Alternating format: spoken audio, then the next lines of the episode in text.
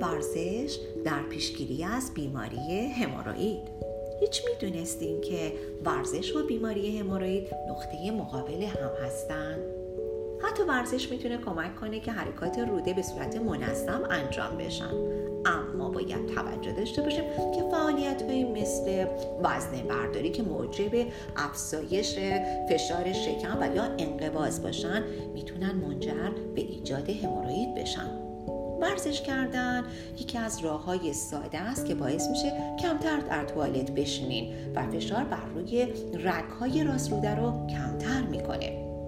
بنابراین باید دقت بکنید که اگر سابقه ای از مشکلات هموروئید رو دارید ورزش های سنگین و یا فعالیت های شدید دوری کنید ورزش های ساده مثل یوگا، شنا، پیاده روی رو ادامه بدید که این ورزش ها برای جلوگیری از بازگشت هموروئید استفاده میشن. همیشه سلامت باشید.